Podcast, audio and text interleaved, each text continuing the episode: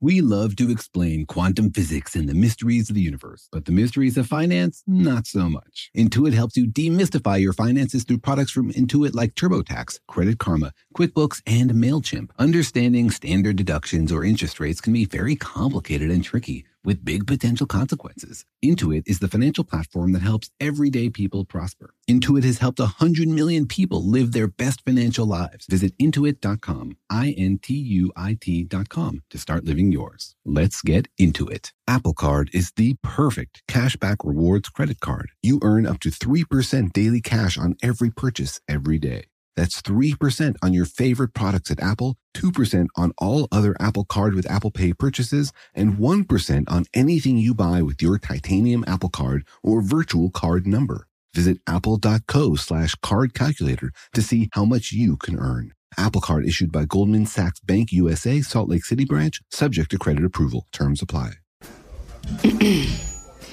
AT&T connects an ode to podcasts. Connect the alarm. Change the podcast you stream. Connect the snooze. 10 more minutes to dream.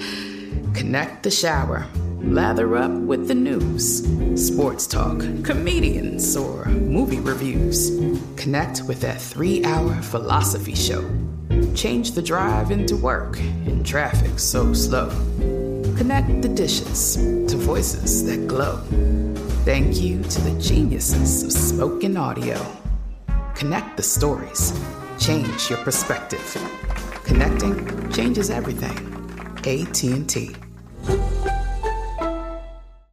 Looking to step up your Mother's Day flowers? The Home Depot has an idea. Let mom's green thumb do some digging with colorful flowers, pots, and premium soils to bring out the most in her patios, walkways, and gardens. Right now, get Vigoro potting soil, just $8.97 for strong, healthy, vibrant plants indoors and outside. Shop our wide selection online and pick up your order in store and give mom the gift of a beautiful garden. Get Vigoro potting soil, just $8.97 at the Home Depot. How doers get more done.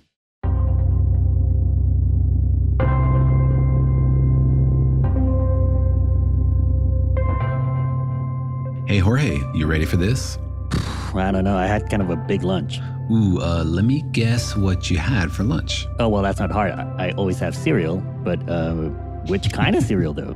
Mm, something made out of protons, neutrons, and electrons, maybe? Ooh, close. I had a new cereal called Neutrinos. no, I'm just kidding. It was just regular atom based cereal. How did you know? Well, you know, you gave me a massive hint telling me it was a heavy lunch. Mm, right, right. And only things with protons, neutrons, and electrons have mass?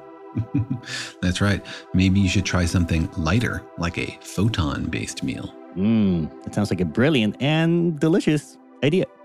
Good for my diet.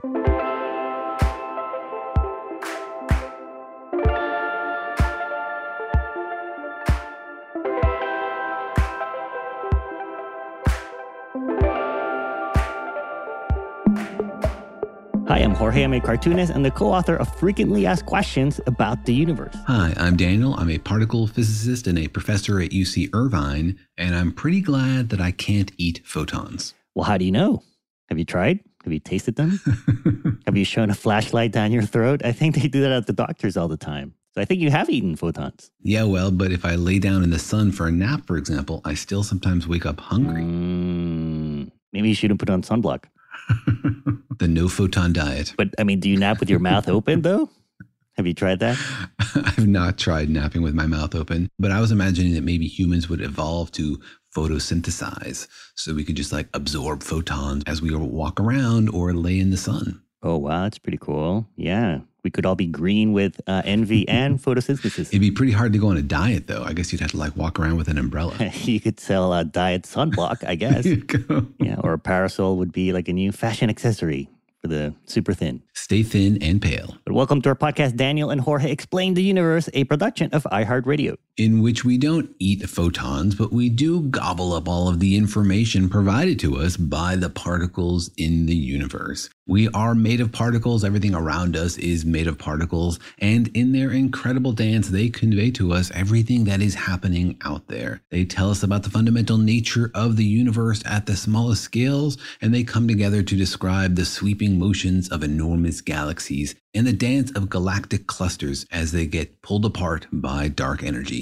Everything around us is made of particles, and all of our understanding of it is stored in particles in our brain. Yeah, because it is a tasty and brilliant universe full of amazing things to discover, full of information beaming down to us from the light of stars and planets and nebulas out there in the cosmos, ready for us to digest and absorb all of those amazing knowledge nutrients from the universe. And the most amazing thing about the particles that make up your brain is that they are curious about all the other particles. These particles want to understand those particles. And that bubbles up in the form of questions, questions that we ask about the nature of the universe around us, questions we ask ourselves, questions we ask our friends, questions we whisper to ourselves quietly at night when we stare up at the stars, and questions we send to podcast hosts. Yeah, the world is full of questions. Everyone has questions. It's kind of an inherent part of being human.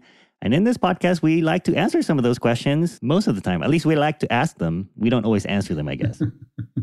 we answer them as best as we can. Some of these things are tough. Explaining concepts in an understandable way, which are often just described mathematically, can be a real challenge, but we do our best to boil it down to the essential ideas. Mm, I guess saying I don't know is also an answer. So technically, we, we do answer every question.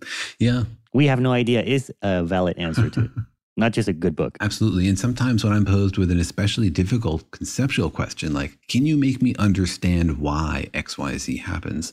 I'll walk the hallways here at UCI and I'll ask the theorists, why do you think this happens? Why do you think that happens? Do you have an intuitive understanding of this? And often I'll get very different ideas and sometimes conflicting accounts for why things happen, which just tells you that even the experts don't always deeply understand the why. Right, right. Because the X and the Z are easier or what? because sometimes the ABCs are easier than the XYZs. well, they do come first, I guess. but it's not just the scientists and the physicists of the world that ask questions. Everybody asks questions. Everyone looks up at the stars, at the sky, at the things around them, and they wonder what's going on. How does it all work? They do, and especially our listeners are curious folks. We hope that you are listening to the podcast because you wonder about the nature of the universe and because you want to understand it. You want to do more than just hear an explanation. You want those pieces to fit together in your mind in a way that you can manipulate it, that you can rotate it and probe it from different angles and make sure that it sort of hangs together. And when it doesn't, we encourage you to write to us so we can help you fill in those gaps. And so today on the podcast, we'll be tackling listener questions. Number 32. Oh my goodness, we've done 32 of these listener question episodes. Oh, we have. We get lots and lots of listener questions. Many of them come to our email address to questions at danielandjorge.com, and we answer all of them. So if you have a question, please don't be shy. But sometimes we get a question which I think will be really fun to talk about, or is quite tricky and requires me to do a little bit of background research. And for those, we ask people to send in some audio so we can talk about it on the podcast. Mm, interesting. And so if this is our 32nd listener questions episode and we do about three questions an episode, that means we're close to like a hundred questions. Oh yeah. I mean, one of you, anyone sending their question in now could be the 100th listener question we answer on the podcast. Wow. Are we going to give away a prize? Yes. Uh, a possible answer. I think we should at least shower them in digital confetti or something. Send them a, a GIF or an emoji with, uh, with some confetti. Yeah, instead of a gift, you just got a GIF. There you go. For, leave out the T. they get a GIF or a GIF. We do love answering questions from listeners. And today we have some pretty interesting questions in that they're all about particles and kind of uh, about mass, it seems were you feeling in a kind of particle mood, or do you think these questions just all came in at the same time? No, these questions are not sorted by when they arrive. I try to group them together so the concepts are a little bit related. So we do a batch about black holes and a batch about particles and a batch about how physics might kill you. So we can dive a little bit deeper into the topic. Mm. All right. Well, today we have three particularly particle questions, some of them about virtual particles, about particles that may or may not exist, and also about what kind of particle light is. And so our first question comes from Carter, who wants to know about all the other particles in existence. Hi, this is Carter, and my question for you is why do particles other than the electron, the electron neutrino, and the up and down quarks exist if we only need those four particles to build up the world around us? Awesome question. Thank you, Carter. It's amazing to me that you have a question like that. Absolutely. Carter is 12 years old and he's already at the forefront of particle physics, asking questions we don't know the answers to. Yeah, I think when I was 12, I was mostly just wondering what I was going to have for lunch that day. I think when I was 12, I was watching the movie Stand By Me over and over every single day for a summer. Oh, you mean the one where they find a dead body? yeah. I don't know why I watched that every single day for a summer, but I remember there was a summer where I watched that in the morning and then I wrote computer programs in the afternoon. And like that was my summer. Wow. Sounds like you got a lot of sunlight or or at least uh, light from your monitor. Yeah, exactly. But Carter apparently is thinking about the nature of the universe and how it comes together and why there are weird particles out there. Yeah, because as he said, we only sort of need a certain number of particles to make the things around us, like everything we can see and touch and stand on and look up at the sky at. It's pretty much made out of only three particles, right? I mean, he mentioned the fourth, but most of the things are made out of three particles. Yeah, he's right that the things that we are made out of technically are just three particles. But as we'll talk about, the other particles do play a role in determining the nature of our universe. It would be quite different if those particles didn't exist. Mm. All right, well, maybe let's review things a little bit. So, why is it that everything that we're made out of is only made out of three particles? So, everything that we are made out of is made of atoms, right? If you zoom in really, really far, you'll see that your hand and the table next to you and the llama that maybe you rode to work on this morning are all made out of molecules which are built out of atoms from the periodic table. Everything around us, right? All the kinds of matter that you're familiar with are made out of atoms. This excludes, of course, dark matter, which is some other weird kind of stuff that's part of the universe, but we don't understand it all. So, all this sort of familiar kind of matter, the kind of stuff you can see and taste and eat, is made out of atoms. And those atoms are made out of electrons. And then in the nucleus, there are protons and neutrons. Inside the protons and neutrons are quarks. Protons and neutrons are made out of two different kinds of quarks Two ups and a down make a proton, two downs and an up make a neutron. So out of up quarks, down quarks, and electrons, you can build basically any atom. And from that, you can build any chemical. And from that, you can build anything. And the thing that's incredible to me is that it's not just that all the stuff around us is made out of these three particles. It's also made out of these three particles in the same relative abundances.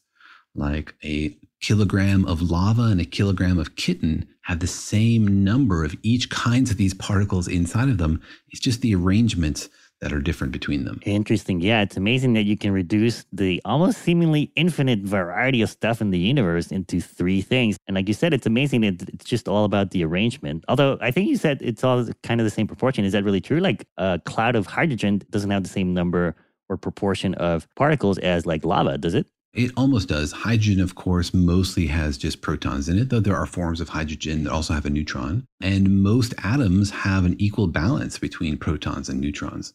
So most of the stuff out there in the universe has the same number of protons and neutrons in it.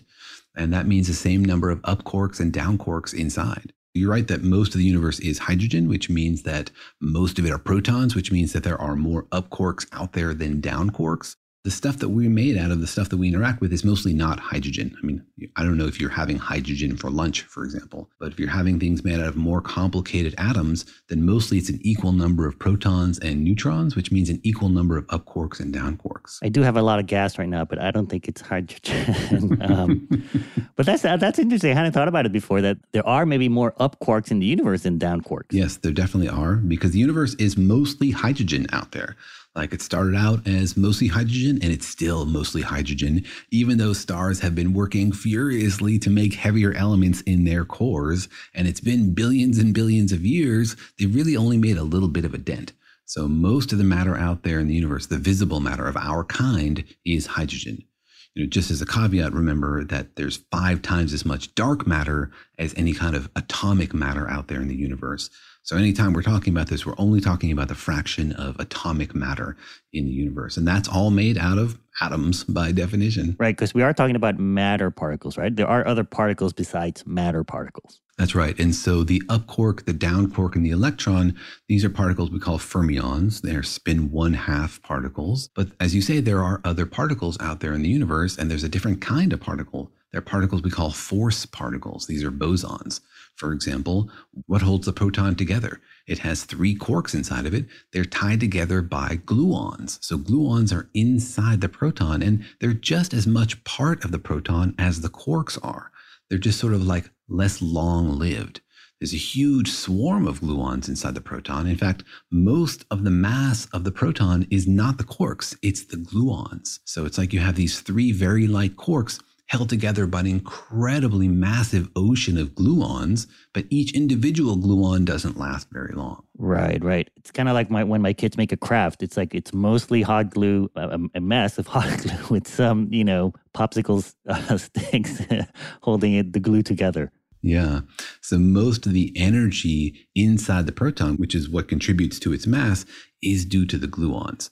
So, you know, can you say that the proton is made partially of gluons? Yes, you can, but you can't like point to a gluon and say, this is the gluon inside the proton, because they're constantly just getting passed back and forth between the quarks. Whereas the quarks, you can say, here's an up quark. I see where it is. It's this same up quark. It's been part of the proton for a long time. It's a stable state. Right, right. So we're all made out of and down quarks and electrons. And you're saying that we also sort of need the, uh, the particles that glue things together and then keep them together. But I wonder if Carter's question was more about the other matter particles that have mass, but that don't form the, the things that we're made out of. You know, things like the top quark and the, the extra quarks and the, the other neutrinos and the extra electrons, right? Yeah. So just to complete the story of the force particles, there's not just the gluons, of course. There are photons inside of us. There are Higgs bosons that give mass to the particles. There are weak bosons like the W and the Z. All these things are playing part of this dance of how those matter particles are fitting together. But you're right, there are other matter particles. And I think these are probably the ones that he was referring to because it's not just the electron. The electron has a heavy cousin called the muon and it has an even heavier cousin called the tau. And that's true of all of these fermions. The up quark has two heavy cousins, the charm and the top. The down quark has two heavy cousins, the strange and the bottom. And you know, a fundamental question, which is I think basically is what Carter was asking, is why do these exist? Why are they there? Why isn't there just a single generation? Or why, if we have other particles, are they not totally different? Why are they so similar, basically tweaked copies of this first generation? The short answer to that is the title of our great book, which is We Have No Idea sort of why it is that way. We can't say the universe has to be this way. What we can say is that if the universe wasn't this way, it would look very different. That is, we would notice if you like deleted them from nature.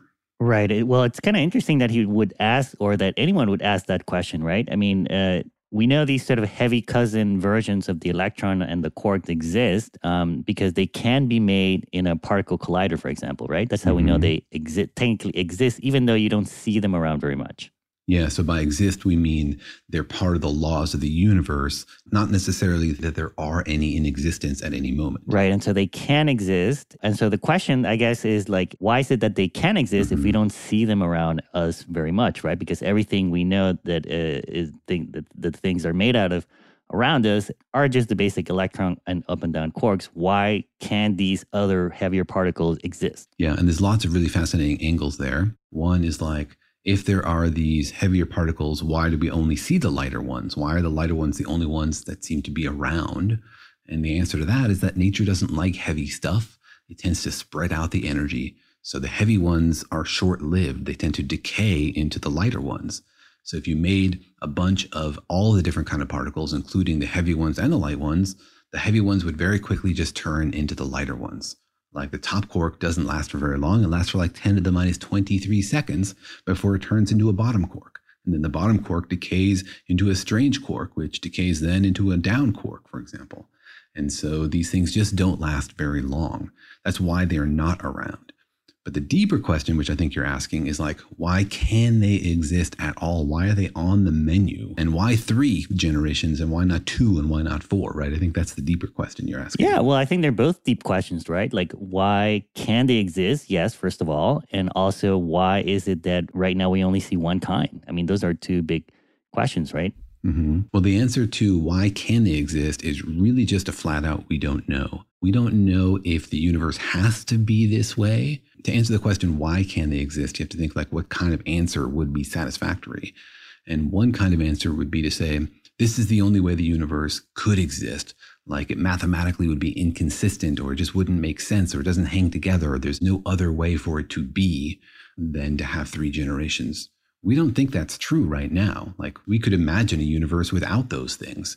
It would still have laws of physics which functioned well and would make sense. It would just be quite different. Like it would look very different from our universe. But that doesn't mean that it couldn't exist. And maybe out there somewhere in the multiverse, it does. There are universes with one generation or with seven generations or 7,000 generations. The short answer is this is just a number, three, and we don't know why three and why not one. It's not something in the equations of, of math of the universe that, that, that maybe tell you why they have to exist? Like it to make things click or something? Not right now. Right now, it's just descriptive. You know, we don't understand it. Sort of the way like we used to not understand why there were so many atoms. Like, why isn't there just hydrogen? Why are these other weird atoms also out there, these other elements? Now we do understand it. We understand that those things emerge from how smaller pieces come together and create these other opportunities. So it's possible that these other generations are like that that they're all made out of some smaller bits, that electrons and quarks are not the smallest things in the universe. There are even smaller things, squiggles or squaggles or whatever. And the way that squiggles and squaggles come together make all these various options. We don't know that that's true. Right now, we're just in the descriptive phase. We see these particles, we catalog them, we describe their interactions. We don't know whether they emerge from something deeper, which determines the structure we see. Right. And the other question is why do we only see the lighter particles now? Because I think we've talked about this before that, like maybe in the early universe, there were con- the conditions for the heavier particles to exist. So, like back then, it was common to have those larger, heavier particles. But just right now, you don't see them. Yeah, the short answer is that the universe is cold and old. So back when the universe was young and hot, then there was enough energy density to create these particles all the time. They still decay. These particles are very short lived, the heavy ones. They turn into the lighter particles. That's just the natural way of the universe. Energy density spreads out, right? Second law of thermodynamics. But back then, there was enough energy to constantly just be creating them out of the vacuum. So the universe was a hot soup of all of these particles. And there was so much energy that didn't really matter which ones had mass and which ones didn't, because there was much more energy around than any of the mass of these particles. So they were all very, very fast moving particles. But as the universe cooled down, it basically wasn't capable of making these particles on its own anymore. And all the heavy ones decayed into the lighter ones. And then it's just capable of keeping the lighter ones around, making those. And now the universe is very cold and very old. And so the only way you can make these heavy particles now is to artificially recreate those conditions by, for example, slamming two protons together to create a dot of very high energy density. And that's exactly how we discover that these particles still can exist in our universe, even though they don't very often naturally. Right. And so that's kind of the answer for why we don't see them around anymore, right? Is that they um, they die, right? And they've mm-hmm. all died out, basically, right? like maybe the early universe had a bunch of them, but they're like, uh, you know, I'm done. I'm out. yeah, well, it's just not hot enough to make those anymore. And, you know, there are conditions naturally that will create them, like when protons hit the upper atmosphere at very, very high energy, cosmic rays from space, they also create these particles.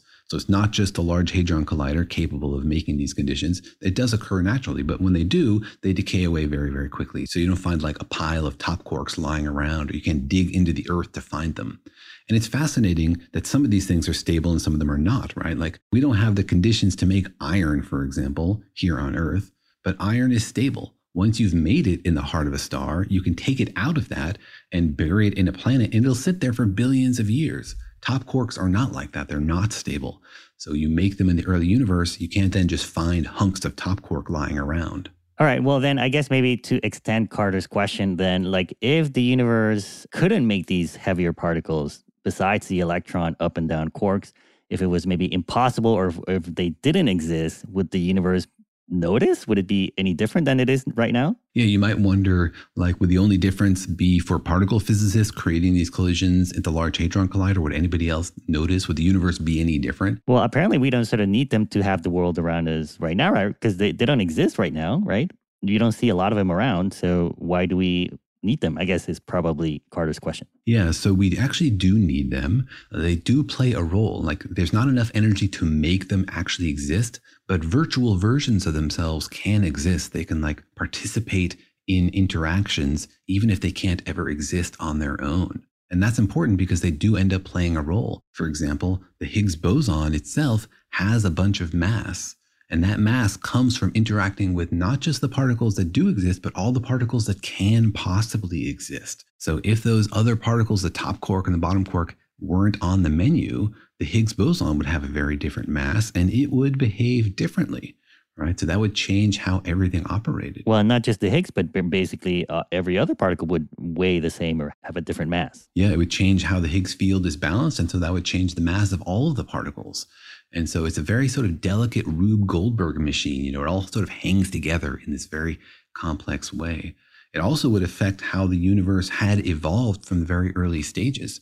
You know, we think that in the very beginning of the universe, matter and antimatter were made in the same proportions. Now, of course, it's almost all matter. We don't understand very well why that is, but the hints we have suggest that it has to do with these other weird particles, like strange quarks and bottom quarks, that they don't have symmetries, that there's a difference between particles made of strange quarks and anti strange quarks, for example, that the universe prefers for those to decay into matter rather than antimatter. It's not something we've totally solved, but we think these other generations play a big role in that. So if they weren't around, then there might just be a perfect balance between matter and antimatter, which would have all just annihilated into photons, and the universe would just be light. There would be no matter left over. Wow. Sounds like either way, we just all weigh a little less. We'd all be brighter too. Yeah. Well, all right. Well, I think that answers Carter's question. Why do particles other than the electron, neutrino, up and down quark exist? Uh, we don't know, but definitely the universe would be a lot different. And if they didn't exist, we probably wouldn't be around to ask this question. That's right. But maybe one day we'll peer inside the electron and the quark and we will understand why they exist and why their cousins exist.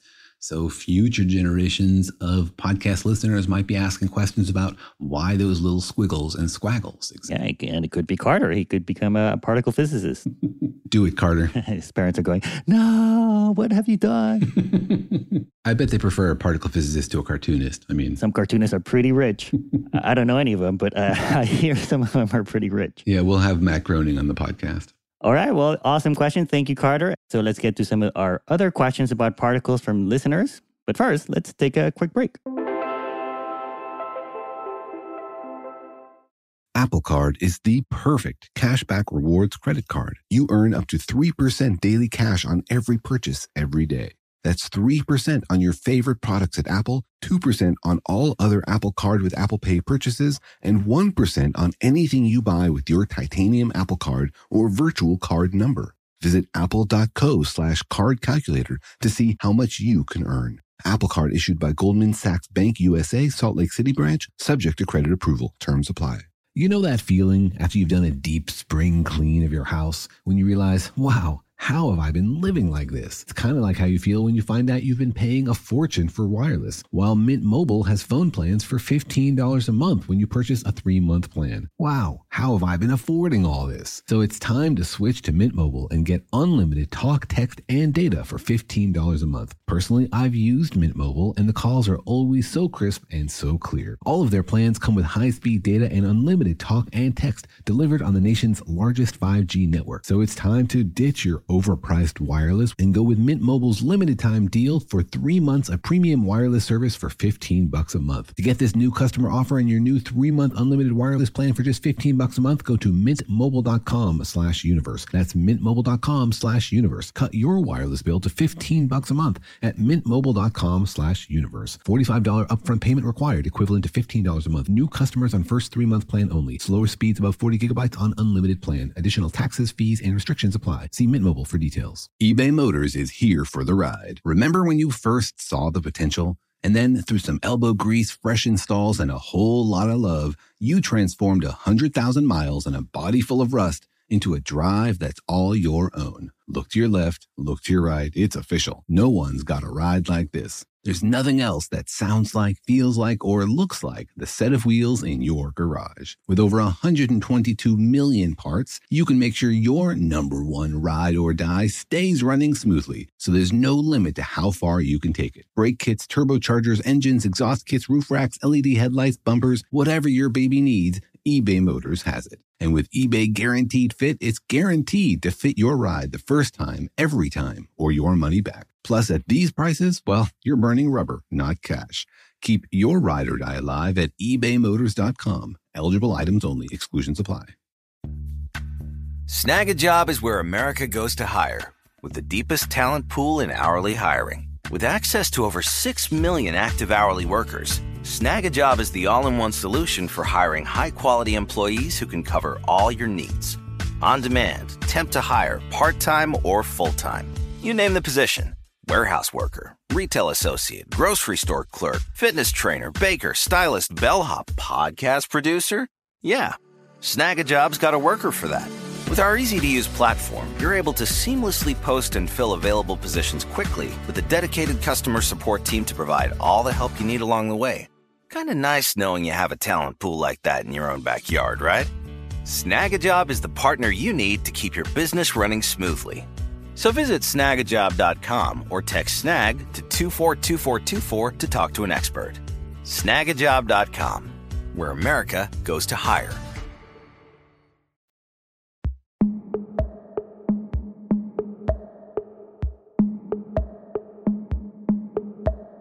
All right, we are answering listener questions, and today's theme is particles and mass and little tiny things in the universe. We're drilling down to the core questions about the universe, like how do you pronounce Matt Groening's name anyway? Groening, graining, I've never understood. And so our next question comes from Ricky from New Zealand. Hey guys, my name is Ricky. Um, I'm from New Zealand. Been listening to the podcast for a few months now, really enjoying it, so thanks heaps for that. I have a question about light. Um, I was wondering how it would have affected the growth of the universe and how it would affect our light, our everyday life now if light had any form of mass to it. Um, cool. Thank you. Great question. Thank you, Ricky. Uh, I think his question is How would the universe be different if light had mass? Mm-hmm. And I guess specifically, like, how would it have developed differently? And how would it be different for us today if it had mass? Yeah, so this is a super fun question. And it led me down a little rabbit hole of reading, thinking about why is it anyway that the photon has no mass? And do we actually know that the photon has no mass? What? Okay, first of all, uh, most people think the photon or light has no mass. That's right. And in our current theory, it has no mass. Like the standard model of particle physics assigns it to be exactly zero mass. But that's the theoretical description, right? You can also go out in the universe and you can ask, well, can we measure the mass of light? Can we do experiments to tell us whether light has any mass? And you know, experiments are always a little bit fuzzy. There's always statistical fluctuations or a limit to your sensitivity. And so, a really fun question to ask is like, well, how do we know that light has no mass? Interesting nobody's tried to weigh it, I guess. but isn't it impossible for light to have mass? Like, it, then it can't go as fast as the speed of light, right? Then you would have to change the name of the speed of light. yeah, that's right. If light had mass, then it wouldn't act the way we describe it. You know, all the properties we talk about for light, that it moves at the maximum speed of the universe, that it can't have a rest frame, all of these things require it to not have mass. That doesn't mean that it doesn't have mass, right? That's just like our description of the universe has light with zero mass in it. And you can also ask the question like, does our description of the universe require light to have zero mass? Could you have a universe where light does have mass? Is it necessary, as we were talking about earlier, for light to have no mass? Or why does our universe give mass no light? Mm, but I thought in our theories that if something had mass and if it was going at the speed of light, it would need infinite energy. That's right. So if light has mass, then it wouldn't be moving at the maximum speed of the universe, what we're currently calling the speed of light. But you can devise theories of the universe where light does have mass and then doesn't move at that maximum speed. Oh, we could have a universe where there was a maximum speed, but light wouldn't move at that speed. Exactly. Like you can just give mass to light and the universe would still work? Yeah, in fact, we don't even really know why our universe doesn't give any mass to light. You know, the mass of the other particles, like the W and the Z, these come from the Higgs boson. But the W and the Z are really very, very similar to the photon. And in the very early universe, they all had no mass. And then the Higgs field settled into its weird value and it gave mass to the W and to the Z and zero to the photon. You might ask, like, why zero? Well, the answer is we don't know. It's sort of unexplained. It could have given some mass to the photon, but it didn't. And if it had, then our universe would be a little bit different. But we don't know why the Higgs boson gives the photon zero mass. It doesn't have to. It's like a parameter. And we seem to be at or very near zero for the photon's mass, but it could have been different. Mm, is it that the Higgs field just ignores the photon, like it just doesn't interact with it? Or it does interact, it just assigns a value of zero mass to it. It definitely interacts with it. You know, the photon is part of the electroweak theory, where you combine electromagnetism, where the photon operates, and the weak force, where you have the W's and the Z's. So in the early universe, the photon, the two W's and the Z's, they're like a gang of four. They're all very related. They're part of this larger group. And the Higgs comes along and he picks three of them out and says, You guys all get a mass, and photon, you get none. Mm, and you're saying like we don't actually know if light has zero mass? Like nobody has ever measured it? Or I guess we've never measured that something can go faster than light. Would that tell us that light has mass? Like if we ever measure something going faster than light, maybe that means that the maximum of the universe is higher than the speed of light and light maybe has some mass. Exactly. We have definitely tried to measure the mass of light, and every experiment is consistent with light having no mass. So, you know, this is sort of a theoretical exercise. The best description of the universe that we see around us is one where light has no mass. Don't be confused about that. We're not saying the light might have mass or we think it does have mass.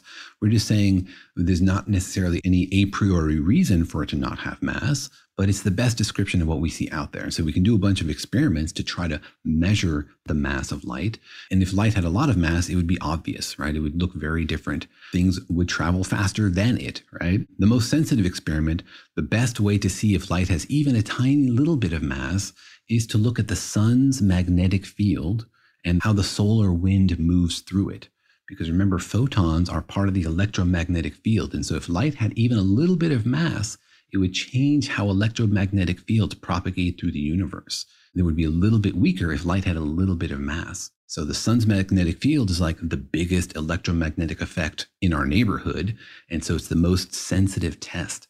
So by looking at the sun's magnetic field, we can tell that light, if it has any mass, it's an incredibly small value. Mm, I see. I think you're saying that according to the theories, uh, light could have mass, but mm-hmm. according to our measurements, we think light has no mass. Exactly. There's a parameter in the theory that could give mass to light. We set that parameter to zero because that's the value that's most consistent with all of the experiments. All of our descriptions of the universe as we see it today are consistent with light having zero mass. Mm. All right. Well, now let's get to Ricky's question how would the universe be different if light had mass? So the universe would look pretty different, but it depends on how much mass light had. You know, if light had a lot of mass, then everything would be very, very different because it would make the electromagnetic force quite different. You know, the electromagnetic force is very powerful. It's much more powerful than the weak force. But that's because the photon has no mass and the weak bosons do have mass. Wait, how does having mass make the force weaker? Well, you know, there's a connection between these forces and the particles, right? So the electromagnetic force comes from the photon. The photon is the thing that does the job of the electromagnetic force. And so if the photon was massive, it couldn't do its job as well. It would move more slowly. It would cost more energy to make it, this kind of stuff, just like the way the weak force does, because the, the particles that transmit the weak force, the W and the Z particles, they're also heavy. Right. Like when you get two magnets together, or like what keeps your atoms together in your body is the electromagnetic force. And so it's the, the photon is sort of like the, the transmitter of that force, right? Mm-hmm. And so I guess if that transmitter had mass, it would just be sluggish, right? Or it would sort of disappear more easily. Yeah, it would be like shorter range. You know, it wouldn't have as far an impact. Like the weak force right now is basically like the electromagnetic force, but with heavy photons, right? So what would happen if the photon had mass? Electromagnetism would be a lot more like the weak force. It would be much weaker. It would have shorter range. Mm. It's like instead of email communications between people right now, we would be back to like stone tablets, kind of, right? Like yeah. if the way that things yeah. communicate had a lot of mass to them, uh, you know, the society wouldn't function as as quickly, right? Yeah, it would be very different. And also, light wouldn't be as long lived, right? If light had mass, it could decay into other particles. Right now, we're very privileged because a photon created billions of years ago and super far away can travel through the universe basically forever until it hits something. Like maybe it hits the James Webb Space Telescope and we get to see a really old, distant galaxy. That's because that photon is stable. It's because the photon is massless. If the photon had mass, then along the way, it could like turn into other stuff. It could decay into lighter particles, depending on how much mass it had. And so the universe wouldn't be as visible. Mm. Like if I sent you a stone tablet email, it might break along the way, or most likely will break along the way, yeah. right? Yeah.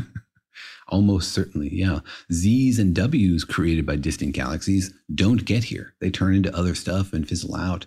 And so we don't see them. We see photons from those galaxies because they're massless, because they're stable, so they can fly forever. Mm. All right, I'll cancel my new startup idea stone mail. it's probably very secure, though, right? Do you encrypt it? Is it in cuneiform? no, I think uh, probably doesn't rock. All right. So then, if if light had mass, then the electromagnetic force would be a lot weaker, shorter range. Uh, how would that affect the universe? Well, first of all, you could do really fun experiments in that case because you could like catch up to photons. You could be in their reference frame. You could have photons that are at rest. You could like have a pile of photons. you know, we don't know what a photon looks like right now. A photon, you only see it if it hits your eye. A photon passing by you, you can't see, right? You can't ever catch up to a photon. But if photons had mass, then they could be at rest. And so you could like hang out with a photon. Mm. So that would be pretty different, you know, for nerds like us who are curious about what particles are like. That right. would be quite different. Well, although can we do we know what an electron looks like? What does an electron look like? What does an electron look like? You know, whatever it does to a photon that bounces off of it. So yeah, you have to probe these things with something. So, what would you probe light with? More light? You could probe it with electrons. You could use a scanning electron microscope to look at photons at rest. Mm, interesting. All right. So, we could maybe uh, get a closer look at light if it was moving slower because it had mass. How else would things be different? What Ricky was also asking about how it would affect the evolution of the universe. You know, we know that very early on in the universe, there was this plasma of all sorts of crazy goop. There were photons, there were particles, there was dark matter, and all of it was sort of oscillating back and forth and sloshing in and out and made all of these acoustic ripples.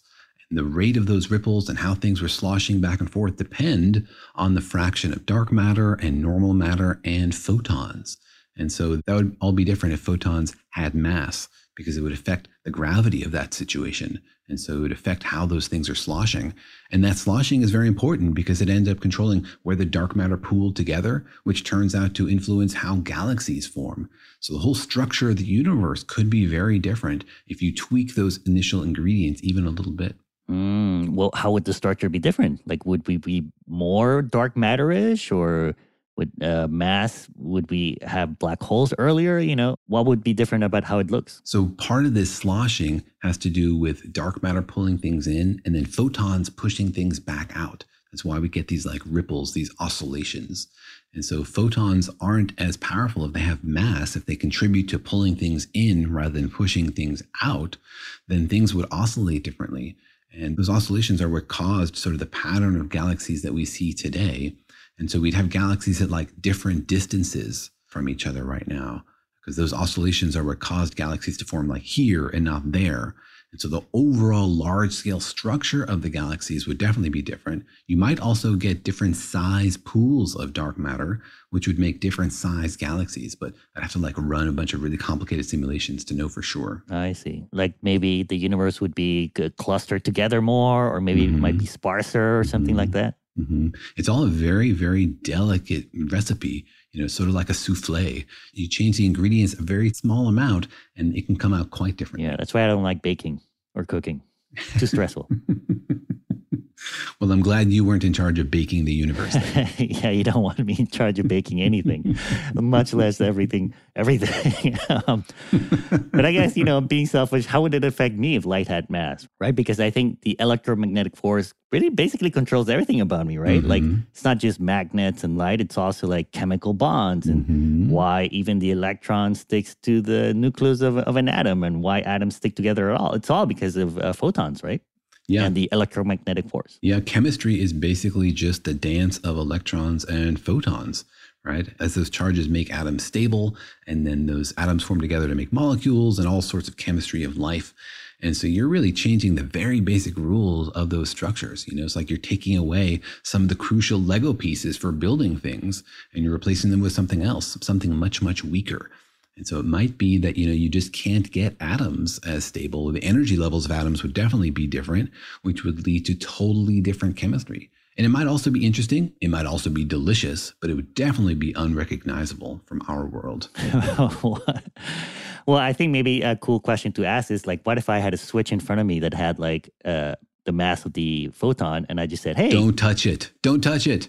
yeah, yeah, no, that's what I mean. Like, what if suddenly we had the world we have right now, but all of a sudden the photon had mass? We all just kind of like dissolve, explode? You know, turn to mush? What do you think? I think we would probably just sort of like drift off into a gas. You know, I think that a lot of our bodily consistency depends on all these bonds holding themselves together. And those bonds suddenly get weaker by a significant amount, then yeah, you basically just like sublimate into a gas. Into, uh, you mean like in the Avengers Infinity War? Like we just all turn to ash? Yes.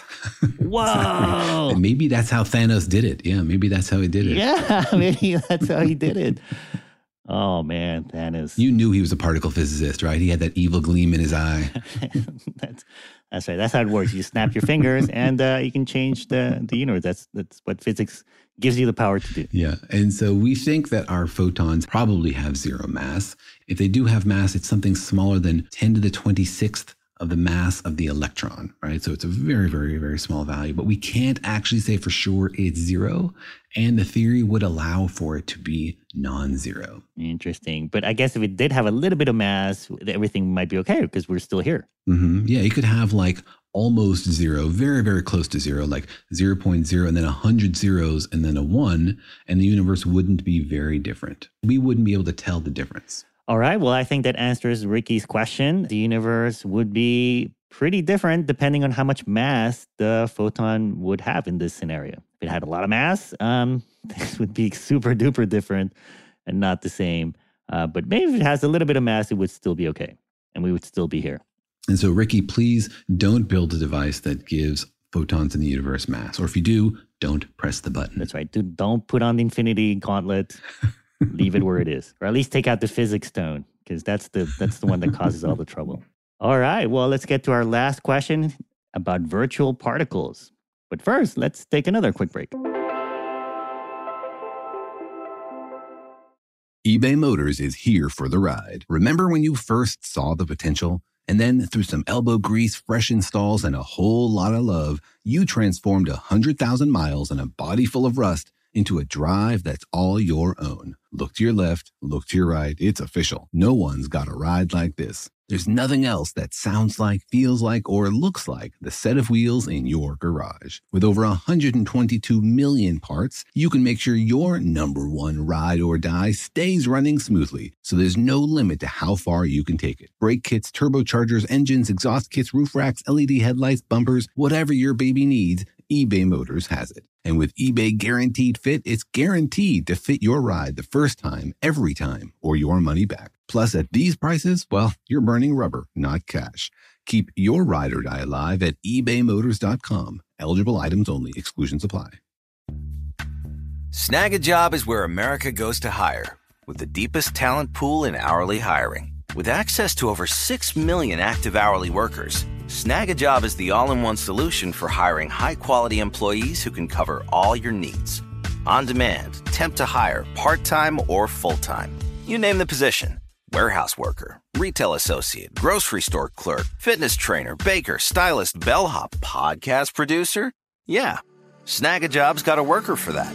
With our easy to use platform, you're able to seamlessly post and fill available positions quickly with a dedicated customer support team to provide all the help you need along the way.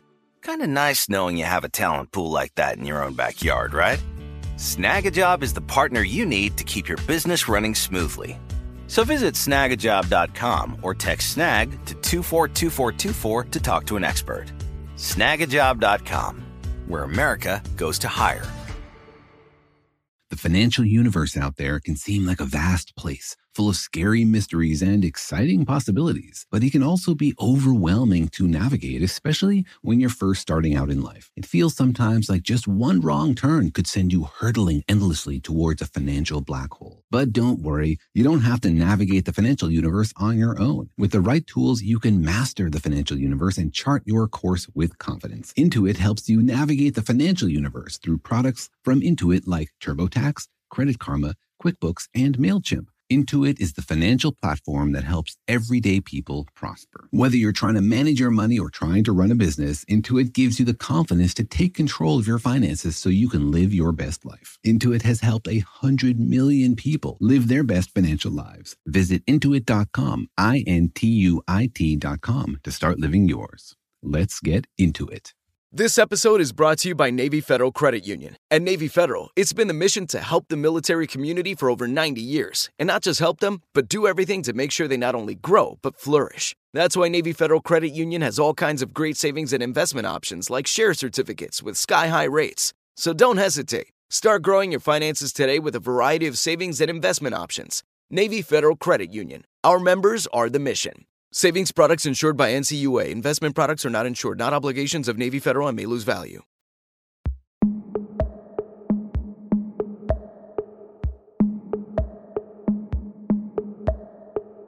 All right, we're taking listener questions about particles in this episode. And our last question comes from Anthony, who has a question about virtual particles. Hello, Daniel and Jorge. Ever since I heard your episode on virtual particles, recorded back in 2020, I've had a question in the back of my mind. From your explanations on the subject, I've understood that virtual particles are ephemeral, they don't last long, and that their mass may fluctuate.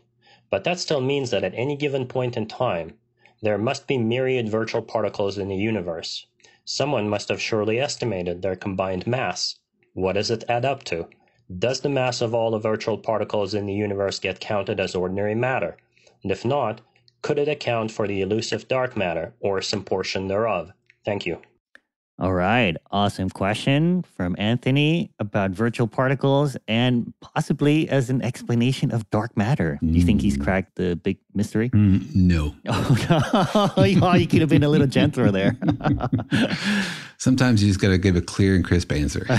See, oh, man. No, I don't think that dark matter is made out of virtual particles. Uh, well, I'm still rooting for you, Anthony. Don't, don't worry. We'll, we'll try to make it work here on the podcast. You know, you got to understand how often people write to me and say, oh, by the way, I don't really understand ABC. And could that be the dark matter? It's just basically like the end of almost every question we get. Really? Well, maybe one of them might be true one day. Yeah, no? they might. Absolutely. Isn't that possible? Absolutely. And I encourage people to keep thinking about it because someday somebody will figure it Yeah. out. Hey, Daniel, I don't understand pink hamsters. Could that be the cause of dark matter in the universe? No. oh, man. You're like uh, the Simon Cowell here of physics today.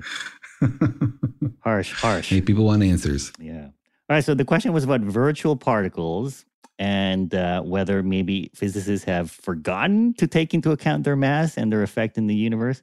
So step us through here. What is a virtual particle, first of all? So a virtual particle is, shocker, sort of badly named. It's not really a particle in the way that we are thinking about particles. You know, what is a particle? A particle is like a wiggle in a field. So the electron, for example, is a wiggle in the electron field. There's a field for every particle that's out there. The electron field, the up quark field, the down quark field, the electromagnetic field. All of these things are fields and they can wiggle in this interesting and particular way. We have like a little packet of energy, which is self-sustaining and moves through the field.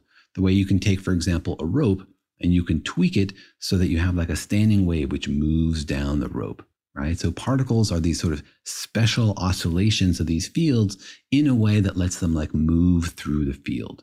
So that's what a particle is. I see. There's sort of like a a, a wiggle that doesn't just dissipate in the in a Mhm. quantum field in the universe. Mhm. Do we know why some wiggles stay around and some wiggles don't? So we had this whole episode recently about what is a particle, and it gets kind of philosophical. And so some folks think that particles are just these wiggles in fields, and the ones we define to be particles are the ones that do stay around, right? That they have this capacity for the energy to slide around in this particular way. So the way the energy moves through these fields is governed by the wave equation, just like with any other kind of wave, right? Like in the water or on a string. There's this mathematical equation that tells you what are the possible solutions. And there are some solutions to those equations that are self-sustaining, you know, that where the energy just flows in this particular way, so it maintains itself, it doesn't spread out. Right. I'm thinking maybe like, the if you think about a field, a quantum field as like a big sheet that you have maybe, and if you have it out there in the wind and kind of holding it up, um, it the wind will make it kind of ripple all over the place. But every once in a while, you might see like a little like a bump in that sheet that kind of forms and then can move it across the sheet. That's kind of what a particle is, right? Mm-hmm. And so, any situation where you have a self sustaining wave that moves across and sort of keeps its coherence, that's what you call a particle. And if it does that, then it has special properties, like you can talk about it having a certain mass because it has motion, and you can describe the motion, you know, in terms of like a force having been applied and getting acceleration. And so there's a concept of mass of this particle. Has all sorts of properties that we tend to attribute to the kind of stuff we find familiar. You know, things around us have mass. So these ripples in these fields have these properties, like they have a specific mass, which is related to their energy, et cetera, et cetera. All the things we tend to think of as particles. So that's what a particle is. A virtual particle is something different. A virtual particle is like a different kind of wiggle in this field. It's one that's not self sustaining. It's usually caused by the presence of other particles. So, for example, an electron is a self sustaining wiggle in the electron field, but it creates wiggles in the electromagnetic field, right? Because electrons have charge. And that's what it means to have charge, is that you create wiggles in the electromagnetic field. So an electron whizzing around the universe is making ripples in the electromagnetic fields around us, which means in some sense, it's making virtual particles in that field, which we call virtual photons. So, virtual particles are like non self sustaining ripples in a field, mostly caused by the presence of other particles. Wait, what? Okay, first of all, um, you're saying that an electron can cause a ripple in the photon field that is not a photon, but it does create photons, right?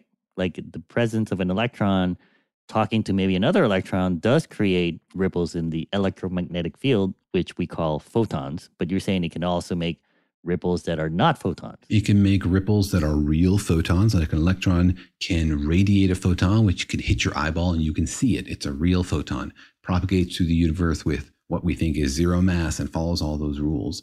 Electrons can also create all sorts of other ripples in the electromagnetic field, you know, just sort of like sloshy, messy ripples that don't coalesce to be a self sustaining packet.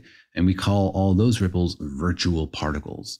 It would have been better if we'd given them a different name because they really are sort of a different category of thing.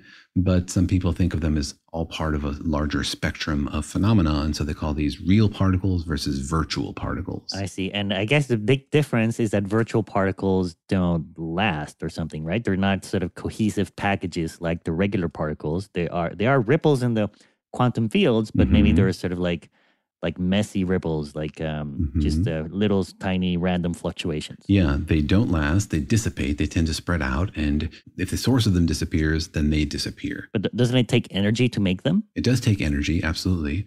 And so the source of them is putting some energy from its field into the target field. So, for example, electrons do give up energy into virtual photons right? And those virtual photons capture some of that energy, right? But then they turn into other stuff. Those virtual photons turn into other fields. It sort of just sloshes through the universe. It's not in a coherent, self sustaining packet. Wait, what? So then an electron flying through the universe will eventually slow down? Well, for an electron to transmit any energy into the photon field, it has to decelerate or accelerate, right? So it has to change its energy. So it would slow down. But an electron just flying with constant velocity doesn't slow down and doesn't create any virtual photons. Only when it accelerates does it create any real or virtual photons. That's when it changes the electromagnetic field. Flying with constant velocity doesn't change any of the mm. fields. But, but I guess maybe the takeaway instead of talking about these specifics, is that a virtual particle is just like a random wiggle in the quantum fields, right? Mm-hmm. Mm-hmm. Well, it's a little bit different than maybe. I wonder if Anthony's maybe thinking of maybe a different kind of virtual particle. Like they say that when uh, uh, particles uh, sort of exist, there's also like other particles popping in and out around it, right? Isn't that, isn't that something they also call virtual particles? Like when you calculate the mass of a particle, you have to calculate all of the possible uh, mm-hmm. uh, particles that may be popping in and out of existence around mm-hmm. it too. Yeah. Yeah. And so you could ignore virtual particles completely and you could say, look, it's just particles and there are fields. And instead of thinking about virtual particles, you just think about the fields. Like when the electron moves through the universe, it's interacting with the photon field. And don't try to call those things particles, just think about them as fields. And so, what you were just talking about is how particles interact with the fields that are around them.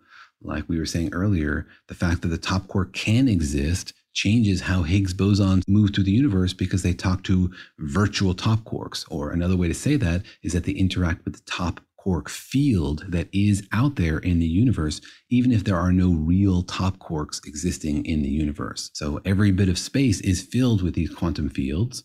And those fields, the top quark field, the field is there even if there are no top quarks in it, right? And so the electron field is there even if there are no electrons in it. So the universe is filled with these fields, which you could also call virtual particles, right? You could think of these fields as just like a swarm of very low energy virtual particles. It's sort of mathematically equivalent, whether you think about them in terms of the fields or a sum over lots and lots of virtual particles. Okay, but I think that maybe the takeaway is that we have quantum fields out there and they do wiggle, maybe and sometimes not in mm-hmm. super permanent particle ways. They do sort of wiggle, which maybe have energy in their wiggles. And so I think maybe Anthony is asking, like, you know, if, if there are all these fields out there that are wiggling and have energy, mm-hmm. um, doesn't that maybe add mass to the universe? Because energy in a field is sort of like having mass in the universe, mm-hmm. isn't it? Mm-hmm. Like, mm-hmm. what's the relationship between these wiggles and do, do they actually have mass? Mm-hmm. It's a great question, right? And so you can think about empty space and what's going on there. And there are these fields, which you can also think about as like particles. Now, do virtual particles have mass? You know, particles themselves have a specific mass because of the way they move through the universe. Virtual particles don't really have a well defined mass. But do they have mass? If you want to think about them in terms of the particle framework, then they can have mass, and those masses can be any value. You know, you can have virtual photons that have a huge amount of mass. You can have virtual top quarks with a very tiny amount of mass, but those only really exist in our calculations. Virtual particles are not things you can ever see or observe. They're only like the way other particles talk to each other, which I think is why it's maybe more natural to think about them instead in just in terms of fields. They're just really the way that two particles talk to each other. But technically, mathematically, these particles do have mass, but you can never observe these particles. You can never interact with them. You can only interact with real particles not with virtual particles. But isn't uh, but, uh, but I guess we were calling virtual particles the wiggles in these these fields, right? Mm-hmm. So the universe has fields. There are random non-particle wiggles in them, and so maybe Anthony's wondering, like, do these random wiggles have mass, and could that mass maybe account for dark matter? These random wiggles do have energy, right? And all the fields that are out there in the universe have energy because quantum fields can never be at zero. That's why we talk sometimes about virtual particles popping out of the vacuum because there isn't really zero energy vacuum out there. There's energy out there, but mostly it's potential energy. These fields have non zero potential energy. And potential energy actually has the opposite effect of mass. Potential energy can create a repulsive force in the universe. It contributes, for example, potentially to the dark energy of the universe. So Anthony's onto something. He's just maybe picked the wrong dark concept here. Is that what you're saying? Yeah. And we know the universe is accelerating. And one way to describe that acceleration is to say maybe the universe is filled with a bunch of potential energy that's causing that. Because in general relativity, if your space is filled with a field with potential energy, that can cause repulsion. It might explain inflation in the early universe, it might explain dark energy. Problem is that if we look out into the universe and measure the potential energy of all the fields we think are out there, it doesn't explain the dark energy that we see. So we have accounted for the potential energy of the fields that we see, but it doesn't explain the acceleration. It's off by a factor of like 10 to the 100. Mm, I see. A little bit off little bit off. But what about Anthony's question here, where he asks, "What is the combined mass of virtual particles in the universe?" I would say that doesn't really have a solid answer, you know, because the virtual particles don't really have a well-defined mass, so it really could be anything at any moment. Oh, interesting. But in a particular spot, maybe you know, a virtual particle could have any mass, but maybe he's wondering if overall in the universe as an average if you take the average of all virtual particles everywhere or at least in like a giant space the size of a galaxy mm-hmm. is that also fluctuating or do you think it has some sort of like standing mass to that average you know ripples and and wiggles in the field the way i think about it is that that's just the potential energy of those fields right sometimes that potential energy gets momentarily converted into virtual particles but it's really just another way of thinking about the field as having potential energy, as having capacity to interact with the stuff around it. So I don't really think of that as having like real actual mass. Mm, but you, you just said that, that, that virtual particles are sort of created and popped into existence Mm-hmm. But th- those virtual particles don't have mass? Well, they don't have mass in the same way that real particles do. Like, what does mass mean? It means how particles propagate through the universe. And virtual particles don't propagate through the universe the same way real ones do. Also, remember, now we're talking about like the mass from particles. We don't even understand how gravity works when it comes to particles. So, if you're talking about like the gravitational impact of individual quantum particles, that's a question for quantum gravity anyway. Mm. All right. Well, then I guess how would you summarize his question, uh, the answer to his question? Like, do virtual particles have mass and can they add up to something? Or, I mean, I, I feel like your answer is very kind of theoretical and seems to be dependent on how you look at things in the universe. What would be a more direct answer for Anthony? I think maybe the crispest answer is no. no, that virtual particles don't have mass? No, the virtual particles aren't the dark matter. They're not contributing to the mass of the universe. I think the clearest way to think about it is that virtual particles are not particles the way you are thinking about tiny little bits of stuff. Instead, just think about them as fields filling the universe. There are these quantum fields out there capable of doing stuff and they are affecting the overall flow and shape of the universe, but in the opposite way of mass. We think they're probably contributing to the expansion of the universe rather than pulling stuff together. Mm, I see. Okay, I think maybe then what you're saying is that virtual particles maybe even have the, not only do they not have mass in the same way that particles do, but maybe they have kind of negative matter or they contribute mm-hmm. negative mass to mm-hmm. the universe. As maybe you can tell, I'm not a fan of the picture of virtual particles. I prefer to think about fields as ways to interact between particles rather than virtual particles. But you know, mathematically they are equivalent, but I think they raise a whole bunch of questions that you can't really answer because particles is sort of the wrong word to describe them. Mm, I see. So we'll just tell Anthony to rephrase this question in terms of quantum fields, and maybe you'll be in a better mood to answer this one. quantum fields don't contribute to the dark matter, Anthony. We think they might contribute to dark energy, but we don't really understand by how much. Mm, but it is interesting. I mean, I can see how Anthony could have reached that conclusion, right? Like you learn about one thing and then you learn about something else, and you're like, oh, wow, that makes sense to me. If they're related, I wonder if they are, right? Like it's all right to wonder these things, right? Oh, absolutely. And sometimes two big mysteries are the answers to each other right? Like, why does this happen over there? Why does that happen over there? Oh, it turns out you were thinking about these things as disconnected, but they're actually two parts of the same coin. So I absolutely encourage people to think about how part of one mystery might be the answer to another. That's right. And also don't insult physicists by asking if maybe they missed something. I think that's one lesson we've learned today. no, I don't feel insulted at all. And I love all of the questions. And I encourage people to think broadly and write every question they have please send us your questions to questions at danielandjorge.com. Great. Well, those are our three questions about particle physics. And Daniel, as a particle physicist, um, must be pretty exciting to have people ask you questions about the, the field you're studying. It's super fun. I love thinking about this stuff.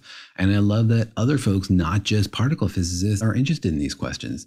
You know, it's easy to look up at the night sky and think about astronomy and ask questions about stars and galaxies but it's also possible to look just down at your hand and the ground below your feet and all the matter that's around us and wonder like what makes that up? What are the rules of it?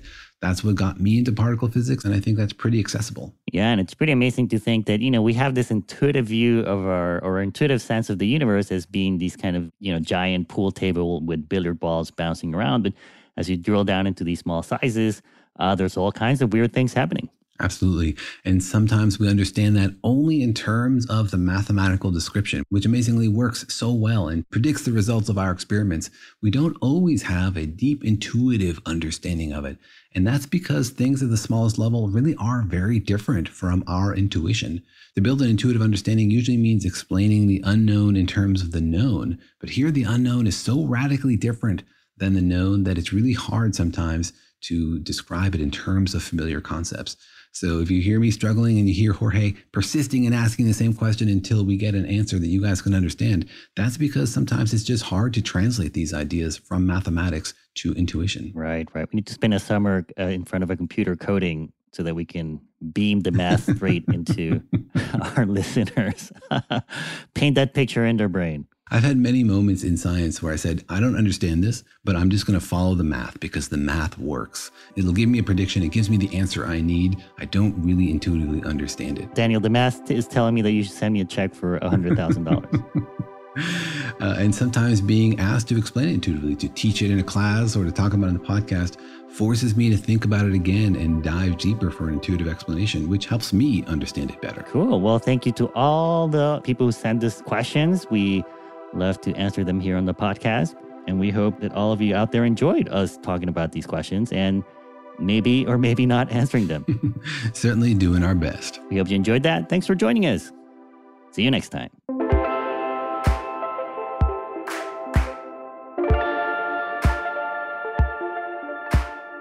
Thanks for listening, and remember that Daniel and Jorge Explain the Universe is a production of iHeartRadio. For more podcasts from iHeartRadio, visit the iHeartRadio app, Apple Podcasts, or wherever you listen to your favorite shows.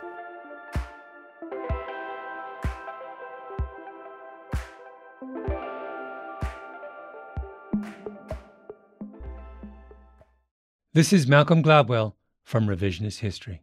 eBay Motors is here for the ride. With some elbow grease, fresh installs, and a whole lot of love, you transformed 100,000 miles and a body full of rust into a drive that's all your own.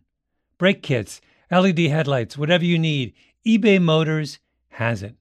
And with eBay Guaranteed Fit, it's guaranteed to fit your ride the first time, every time, or your money back.